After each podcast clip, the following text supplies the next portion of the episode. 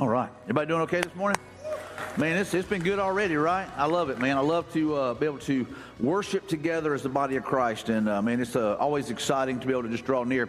As we as we are getting close to Easter, you know, I was thinking about the announcements there in the 21 days of, of prayer that we're moving towards. You know, we're preparing our hearts for what God wants to do in us and through us uh, as the church.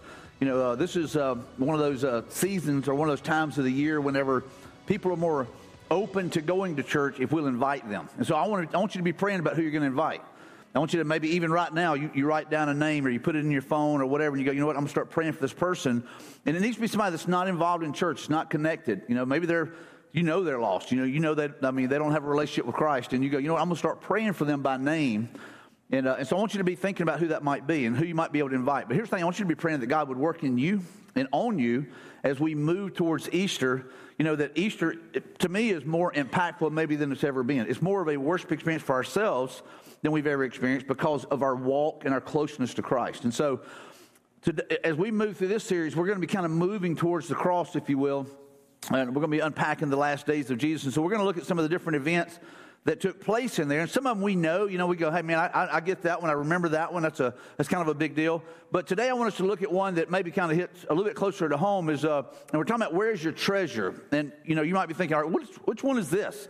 You know, which, which story are we talking about? What event happened that uh, we would ask, where's your treasure? We kind of talked about a little bit of that last week about where our heart is. That's where our treasure is, right? You know, and so you know, so where is your treasure? And uh, so today we're going to be looking at a story in Matthew, and this is where Jesus is anointed uh, by Mary, uh, and she's identified by Mary actually in John, but uh, this is Mary and uh, Martha. If you know the story of Mary and Martha, where Martha comes to Jesus, she's upset because Mary is sitting at the feet of Jesus. She's listening to Jesus.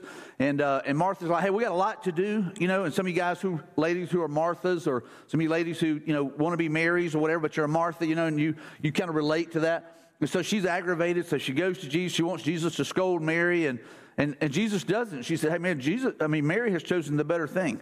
And, and so this is that Mary that we're talking about. So we're going to kind of unpack this today as she brings her treasure to Jesus. It says, when Jesus had finished saying all these things, he said to his disciples, As you know, the Passover begins in two days, and the Son of Man will be handed over to be crucified. Now, I don't know about you guys, but that's pretty clear right there, right? He says, uh, In two days, the Son of Man will be handed over to, the, to be crucified. And he was talking about himself. They knew that he referred to himself as the Son of Man. And, uh, and so they knew who Jesus was talking about. And so he is telling these guys. But the only thing is, this is not necessarily what the disciples wanted.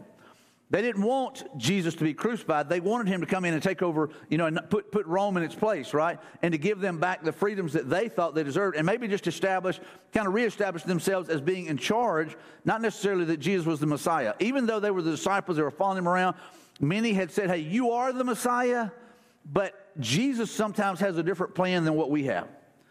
And we've got to be willing to say, God, you know, I, you know, I, I, I hear what you're saying, and if that is what you're wanting done, then I'm okay with that but it's not it's not going to be my first choice. You know i think that's how we have to look at it sometimes. But here's the thing it's always the best choice if it's the center of god's will. It may not be the safest may not be the easiest but it's always the best choice when we choose to line up with god's will. So jesus jesus, had, uh, had, had, said these things and, and he's, he's t- talking to his disciples and he makes it clear hey man this is where i'm going. I'm going to the cross.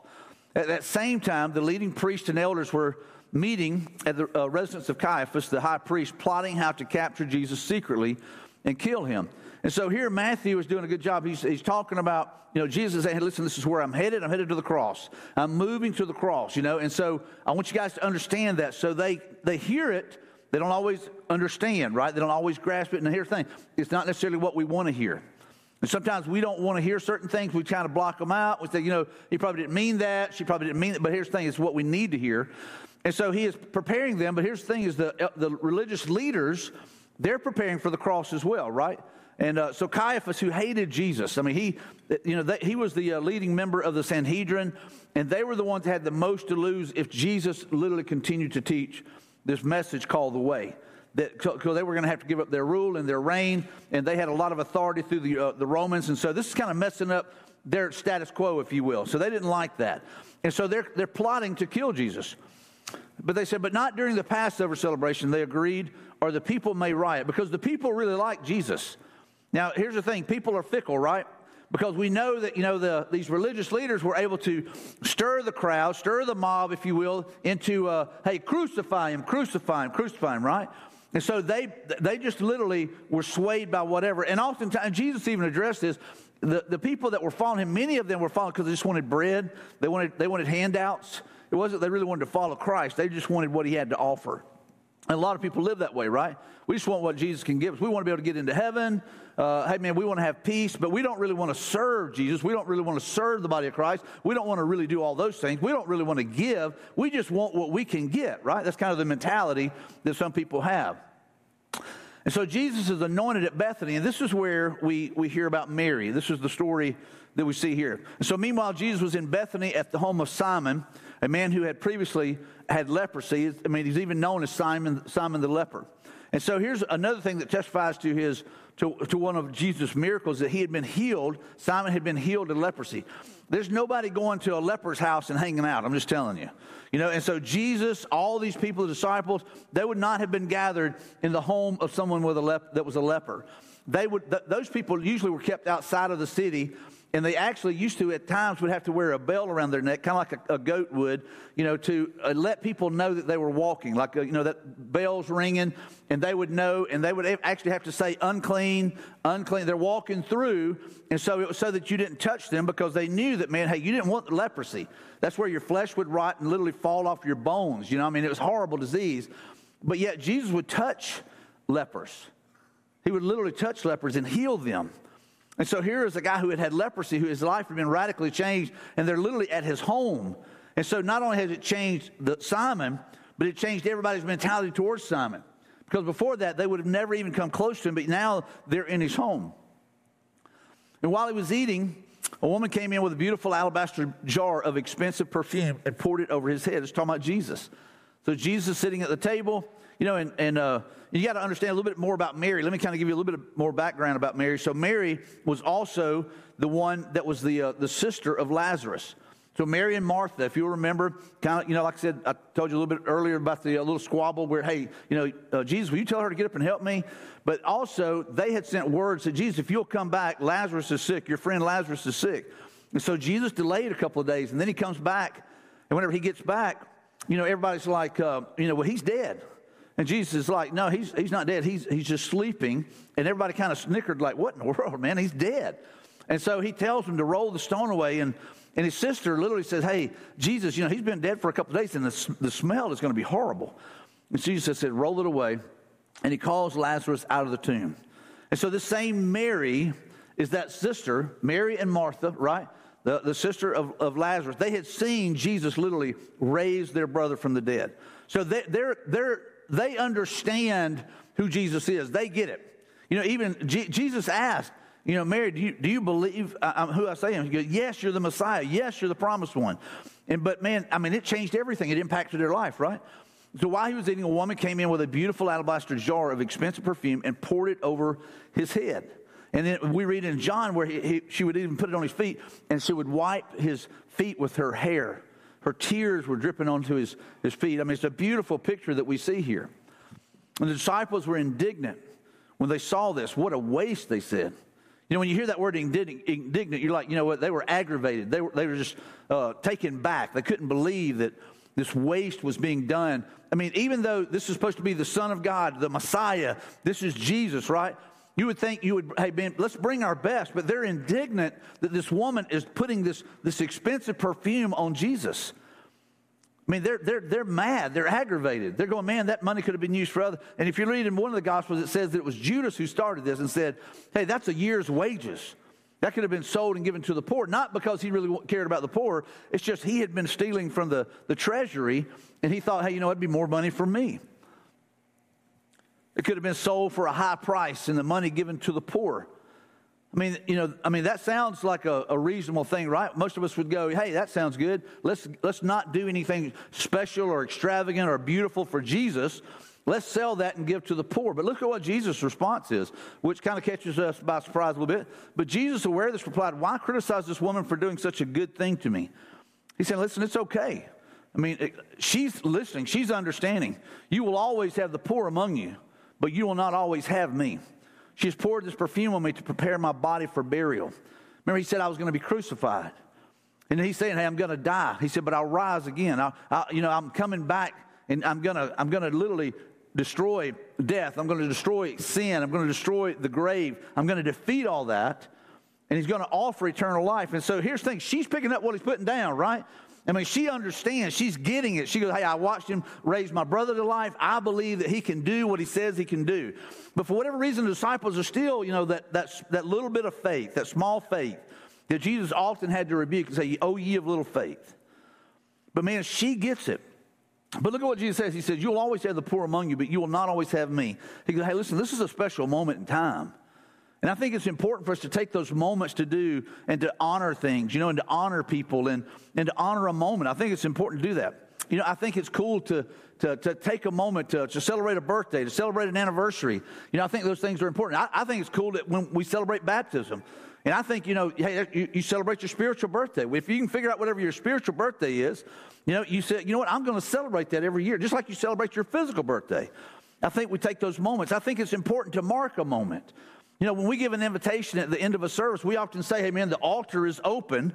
There's people that will pray with you, but man, there's something about getting up, walking down, getting on your knees before a holy God and saying, God, I'm marking this moment by releasing this, by laying this down, by letting it go. And there's something powerful about marking that moment. And so I think we have to say, you know what, I, I, need to make this decision. I want to go public with it. I want to be baptized. I want to go public. I want to lay this down. I mean, I want to establish accountability. There's something powerful about marking those moments. And Jesus said, hey, listen, man, this is a special moment. Look at this. He said, I'll tell you the truth. Wherever the good news is preached throughout the world, this woman's deed will be remembered and discussed. What are we doing?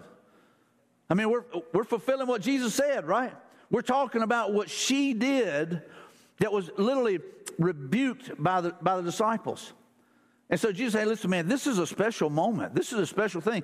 And this will be told over and over and over about how, how she worshiped the one true king, how, how she gave her best. So she expressed pure worship of Jesus. Man, there was nothing holding her back, right? I mean, she was literally worshiping him. Whenever, you know, Martha and her were supposed to be uh, maybe cleaning up, she's sitting at his feet, she's locked in, she's listening, she's focused on Jesus, the author and perfecter of her faith. And here she comes in, she anoints his head with this expensive perfume, worth about a year's wages. And literally, she anoints his head, she gets down, she wipes his feet, she weeps with her tears and washes his feet and wipes it with her hair. I mean, and so she is so focused on Jesus and sometimes we come in here, man, we're so focused on everything else. We're focused on bills, we're focused on people, we're focused on everything else but Jesus. And we gather to worship. And here's the thing we, what we should do is like, God, let me, let me remove all those distractions. Let me focus on you.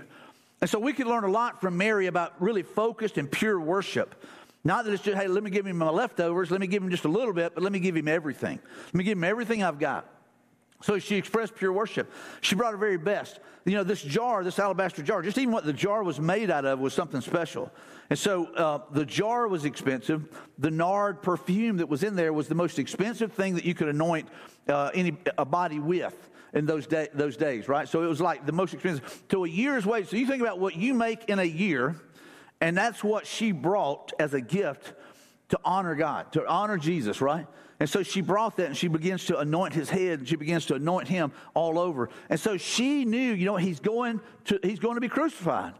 And she might have said, hey, this may be my only opportunity to, to anoint him. I don't know what the Romans are going to do.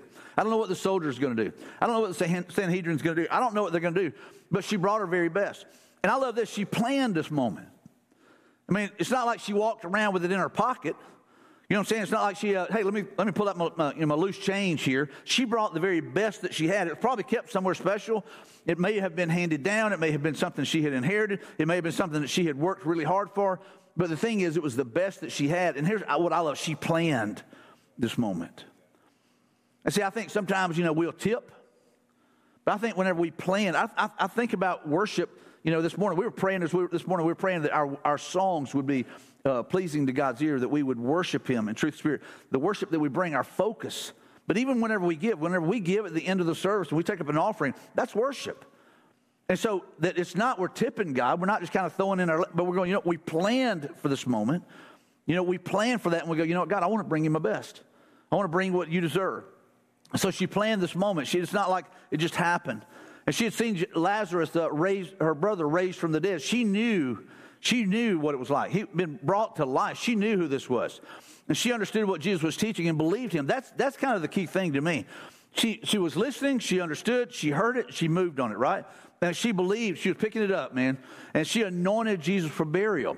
Again, Jesus points it out. He said, Hey, listen, what she has done, she's anointed me with, with, uh, for burial. You guys haven't thought about this. But man, she has. So don't, but don't be getting on to her. If anything, you ought to be honoring her for what she's done. She's done the right thing. You're focused on yourself still. So here's, here's the next thing. And Matthew does a good job sometimes sandwiching stories in between things. And so he, he's talking about, you know, the, the fair, I mean, the Sadducees, you know, and everything they're trying to do to the Sanhedrin there, they're trying to destroy Jesus. And then down here, we see Judas who would betray him. And so there's Mary in between. So you've got messed up, got it right, messed up. And so we can all go, you know what? We could probably do that around through here, like messed up, got it right, messed up, got it right. You know what I'm saying? I mean, that's just how it works.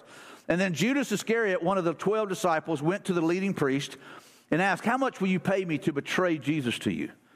I mean, this is one of his disciples, right? This is one that had been around him, had been hearing the same things that Mary had been hearing, but the heart's different. The reaction's different.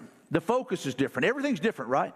And, and, so you look at that and you go, you know what, what, you know what's so different between the two? They're around Jesus. They, they saw the miracles. They've, they've experienced the same thing. They've been in the same vicinity, but yet Judas's heart is hard, you know, and it's not about worship of Jesus. And they gave him 30 pieces of silver. We've heard that, right? 30 pieces of silver. And from that, that time on, Judas began looking for an opportunity to betray Jesus. So, so, so Judas is going, Hey, what will you pay me to betray him? Like, I'm done. I mean, I've heard what he's saying. I'm not sure I'm, I'm, I'm buying it. I'm not sure I'm in. You know, and uh, he said, Hey, listen, so what can I gain from this? So, what's in it for me? Not what can I get, what can I get? And I think that's our mentality sometimes with God. We go, hey, man, if I put my faith in Christ, what do I get out of this? If I really say I want to follow Jesus, what am, what am I going to get? Not what, you know, not what can I give. Not here is my life, Lord. Just use it however you can. God, I just want to be a vessel. But God, what, what am I going to get out of this? Am I getting heaven? Am I getting peace? You know, do I, do I, what do I get out of this? And here, you know, Judas said, hey, man, what do I get? And so Judas sells out Jesus for maybe a month's wages maybe a month's wages. So 30 pieces of silver was pretty good, you know, he thought, but it's only a month's wages that he sold out the Son of God. He would betray him. You know, and here's a young lady who would worship him with, man, the best that she had, a year's wages. I mean, she, that was all she had, that was the best she had. And so Judas wanted a Messiah, just not a crucified one. And so I think that's important. You know, he wanted a Messiah. I believe that. I mean, he wanted a Messiah, but he didn't want one that was going to be crucified. I mean, if you'll remember, the crucifixion was the most humiliating way to die. They hung you there on a cross with your sin, your, not your sins, but your, your crimes above your head. You know, King of the Jews is all that they had above Jesus. But he was hung there naked, most likely, not with anything wrapped around him like we see in pictures. That's just trying to give it some decency. But most likely they were hung there naked and they were nailed there and they would literally, people would walk by and it was like, hey man, if you mess with Rome, that's what you get. And so, you know, no, you know, he did not want that kind of leader he wanted one that was going to have power and authority, maybe live in a palace. And he thought, hey, well, maybe I'll be the treasurer because he was the treasurer of the disciples, right? And so, hey, I'll be the treasurer for Jesus. And so that there'll be, you know, there will be prestige with that. There'll be power with that. There'll be authority with that. And so that's what he was looking for. And so Judas wanted power and wealth. It was all about the money. It's what he could get for himself, not what he could give, not what he could do, but it's what he could get. So it's that mentality. And sometimes we would never want to, you know, I guess relate ourselves to Judas, but do you have that, hey, what's in it for me mentality? Or do you have in it, hey, you know, God, what can I do for you mentality? Judas did not understand what Jesus was teaching. Like I said, you know, Mary, she got it. She understood, all right, he's going to die, he's going to be crucified. But hey, I'm going to rise again. In three days, you know, I'll, be, I'll restore everything. And yet, Judas heard the same teaching, but didn't, he didn't pick it up, man. He wasn't getting it. And so Jesus teaches about money and possessions because he knew how we would be about our money. I always joke about it, you know, but we act funny when we start talking about money, right? Because we love money, and a lot of times it becomes the idol in your life, it becomes the God in your life, little g God. But it becomes, you know, so important that it's about money and stuff and things that we forget. We're really, as believers, we're to be about the kingdom of God. And, and, and it's not about what I can get, it's what I get to give. And it's whenever we go, you know what, God, I, I want to I wanna be able to give. And so Jesus talks about this, and he says, Don't store up treasures here on earth where moths eat them and rust destroys them, where thieves break in and steal. Now, most of us would joke and say, hey, listen, we don't have to worry about that anymore. It's just the newest style, the latest trend, right? You know what I'm saying? I mean, like, but then again, everything comes back around. I remember a couple of years ago, everybody was wearing bell bottoms and like, dude, what in the world? Who would bring those back, you know? Or I see kids walking around with mullets. There's a mullet around here somewhere, you know, and I'm like, man, who would have brought that back, you know? I mean, what in the world? And, and so, you know, they'll bring all kinds of stuff back. But anyway, you know, the trends and stuff will change a lot of that. Says, store your treasures in heaven where moth and rust cannot destroy and thieves do not break in and steal. You only have to worry about somebody stealing it, right? You can say, man, I'm, I'm storing up treasures in heaven. Man, I'm making a difference. You know, uh, and I'm doing something that matters forever. So wherever your treasure is, there the desires of your heart will also be. So Jesus is addressing that. He's got, hey, man, wherever your heart's at, whatever you love the most, you know, that's your treasure. That, that's it. So if you love your house the most, more than Jesus, that's really your treasure if you love your car the most, if you love your bank account the most, if you love, you know, if it's just uh, whatever that might be, you love that the most, that's, that's where your, your desire is going to be, right? So no one can serve two masters, for you will hate one and love the other, and you'll be devoted to the one and despise the other. You cannot serve both God and money. Now, money's just a tool. I tell people all the time, money's just a tool. There's nothing bad about money. It's your love of money that gets in the way. It's your love of money. It's your love. It becomes idolatry. But money's just a tool. It's something that we use to pay our bills. It's something we use to, to give and to, you know, to, and to further the kingdom. It's just, it's just a tool. There's nothing wrong with it. It's our love for it that gets in the way. So our worship matters to God. And I think this is important. So how we worship is, is vital. And so whether it's giving, whether it's you know serving, whether it's singing, whether it's dancing, whatever it might be, you know, the, all our worship matters to God. I think most of us know that. So let's go back to the very beginning. So here in uh, Genesis 4, 1 through 7. So now Adam had sexual relations with his wife, Eve, and she became pregnant. And, she, and when she gave birth to Cain, she said, With the Lord's help, I have produced a man. So that's a gift from God. Later, she gave birth to his brother and named him Abel. And when they grew up, Abel became a shepherd while Cain cultivated the ground. So both of them kind of, kind of have different jobs, which is normal, right? And so when it was time for the harvest, Cain presented some of his crops as a gift to the Lord. So he just brought some of it, kind of like the, the leftovers, if you will, or not the best. But Abel also brought a gift, the best portions of the firstborn lambs from his flock. The Lord accepted Abel and his gift. I think it's important for us to re- remember that. Now, some of us kind of go, well, you know, why would God do that? Is God showing favoritism? No, God's got a standard. You know, and, and I, like I said, I think sometimes we, we want everybody to, you know, kind of, well, hey, if they brought something, you know, at least don't, you know, accept it. Well, here's the thing is, it may be what, not the standard that God set. And you got to be willing to say, you know what, God, you are God, I'm not. And I, sometimes we get offended. God got offended here, if you will. And so it's okay for God to offend if it's not the right thing, if it's not the best thing, right? But he did not accept Cain and his gift. And this made Cain very angry and he looked dejected. That sounds like he was offended, right? So he's downcast. And, and so God goes to him, God speaks to him about it. So why are you so angry? The Lord asked Cain.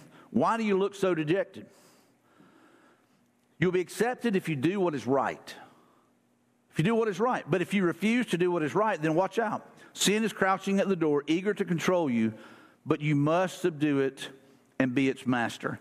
And so here we see that, you know, God, God answers this. He speaks to this. And we would go, why would, why would God not? Because he didn't do what was right. And so let's look at this. So Cain presented some of his crops. He presented some of his crops like, hey, I'll, I'll give a little bit. Or, uh, and, and, maybe he just said, hey, listen, these are about to wilt. These are about to go bad. You know what? I'll give those because I could eat these other ones. Whatever he may have done. I don't know. I wasn't there, right? But he presented some of his crops, but not his best. If he had given his best, it would have been clear, but he didn't. He just gave some of his crops. And then Abel brought the best portions of the firstborn lambs. So Abel brought the best that he had the best portions. I think back to Mary. She brought the best that she had. So the question is do I bring the best that I have? Do you bring the best that you have? Do you bring the first portions? Do you bring the, the best that you have? When it comes to worship, whenever you sing, do you give God your best? Whenever you get in here, do you get focused on Him? Are you focused on everything else? You know, or, or do you come in here and you go, you know what, God, I'm going to sing to you? You know, I'm going to make a joyful noise. We were joking, I were laughing about that a few minutes ago. Tony was up upstairs singing. Somebody said, hey, man, can you cut that out? And he goes, Hey, man, Bible says to make a joyful noise unto the Lord, right? And so sometimes our joyful noise is joyful to God and God only, right? But uh, we got to be willing to do that. But Abel brought the, the best portions of the firstborn lambs. So he brought the first portions. And I think that's important as well, the, the best portions. So he brought the first fruits. And so uh, let me just share this. I wrote a, a devotion this past week that we sent out to our legacy team. And, and so for me, one of the very first things that I do is like I have my giving automated. And some of you say, well, that just seems too mechanical for you.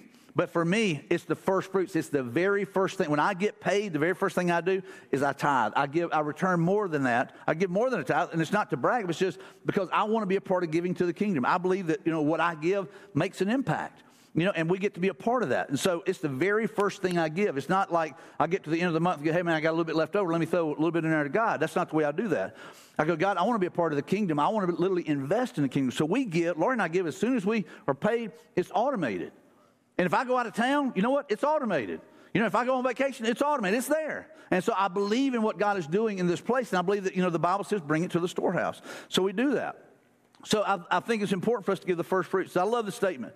It's not just that we give, but it's why we give. What's the why behind that? Why do we give? When we give. I think it's important when you give that, you know, I believe it ought to be one of the first things. When you're blessed, you bless. When you're blessed, you bless, right? And so it's, it's when we give, the attitude with which you give, you give as a joyful giver. Like to me, I get excited about giving. It's not like I go, man, I sure could use that in some other place. I go, you know what? I get to give. I get to tithe. I get to return. I get to bless. I get to be a part of that. You know, so the attitude with which you give and the portion we give, I think, is important. I think it needs to be that first fruit. And so that's that's vital that we do that. So God cares about all the details of our lives, about our worship, right? And he cares about the details of how we give. So God cares about how I worship. God cares about how I give. God cares about how I serve. God cares about how I think. God cares about how I talk. He cares about the details of my life. So we can't just kind of compartmentalize and say, hey, listen, this one he cares about, this one I'm not so sure. No, he cares about all the details of my life. And I think it's important that we go, you know what, God, I want to honor you with how I do these things. So what we see with Mary is total submission to Jesus. I think that's, that's huge. I mean, she's totally submitted to him, right? And then look at this. She sat at his feet and focused on him. When was the last time that you really just sat still and just focused on Jesus? When was the last time that you just said, you know, I'm just going to take about an hour, which may seem like an eternity. I mean, I'm just going to focus on Jesus. I want to hear him. I mean, I want to I want to listen to him. I want to do what he says. I want to honor him. So when was the last time that you took the time just to focus on him? She brought her best and she anointed him. So, what, when was the last time that you brought your very best in worship? And, and, and however that might be. You know, how we live our life to me is worship. It's not just singing a song, I mean, it's not just playing a guitar, but to me, it's how I live. It's my daily life. How I live is my worship to God. Do I worship Him? You know, and, and I love the fact that she anointed him. She brought, said, You know, it's all for you. My best is for you. She brought her best. She humbled herself and wiped his feet with the hair. You, if, maybe you want to go back and read about what Mary did, but she's down there literally drying off his feet with her hair. What a, what a picture of humility.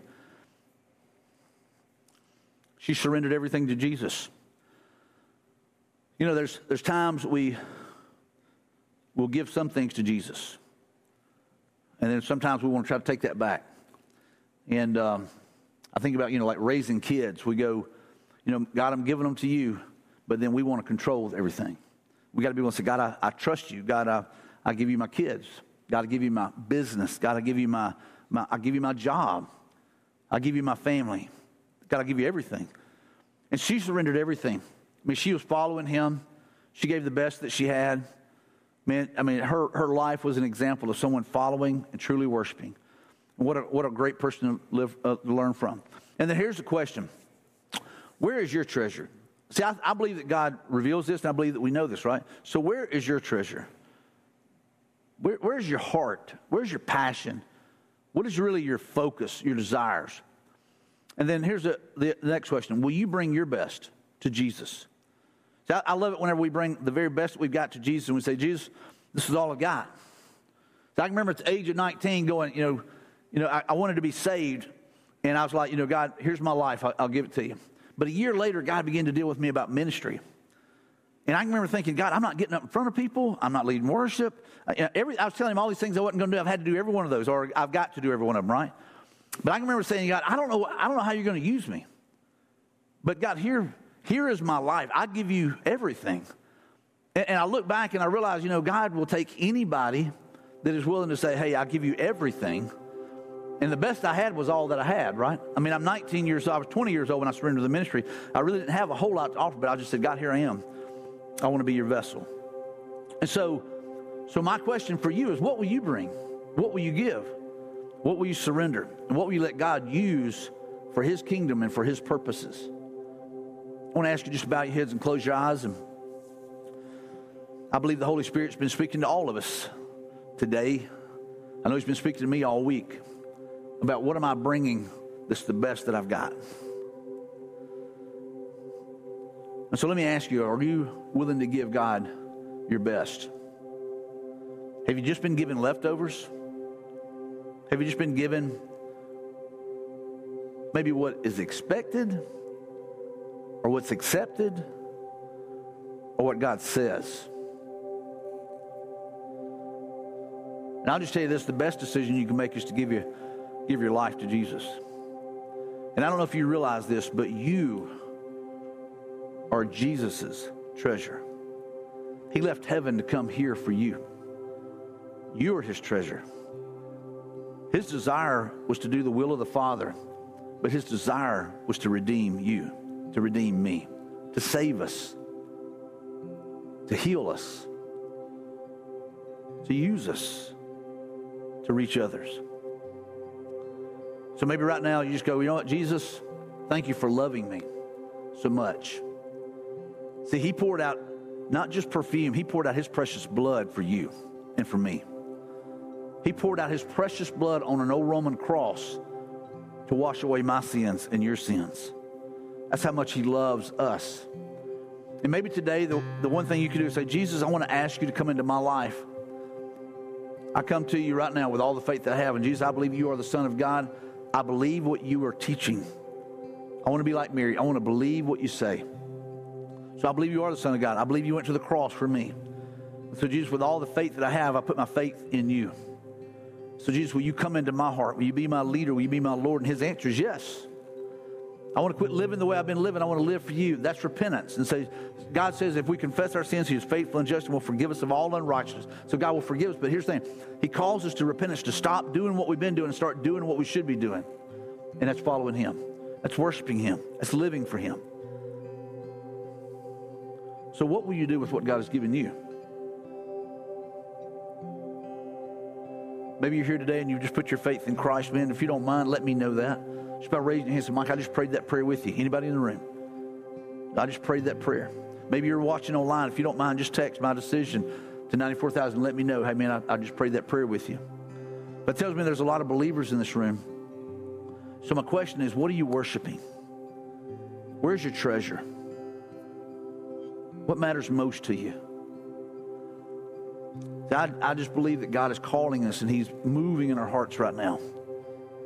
He's calling us to respond with total surrender. In just a minute, the worship team is going to be here at the front. Our worship team is going to lead us uh, in a song. Our prayer team will be pray- here to pray with you guys, but our worship team will come and lead us in a song. And I just want to encourage you to respond as the Holy Spirit leads you to respond. Trust Him. Trust the Holy Spirit. Trust God. And I would just say this just surrender. Father, I thank you for meeting with us today. God, I thank you for what we see in Mary. God, I, I thank you for what we learn, you know, God, about what's so important to her should be so important to us.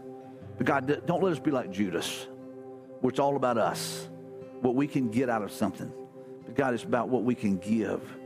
So, God, I pray that you'd move in this moment, draw us close, breathe your life into us, God, and reveal our greatest need today. In Jesus' name, amen.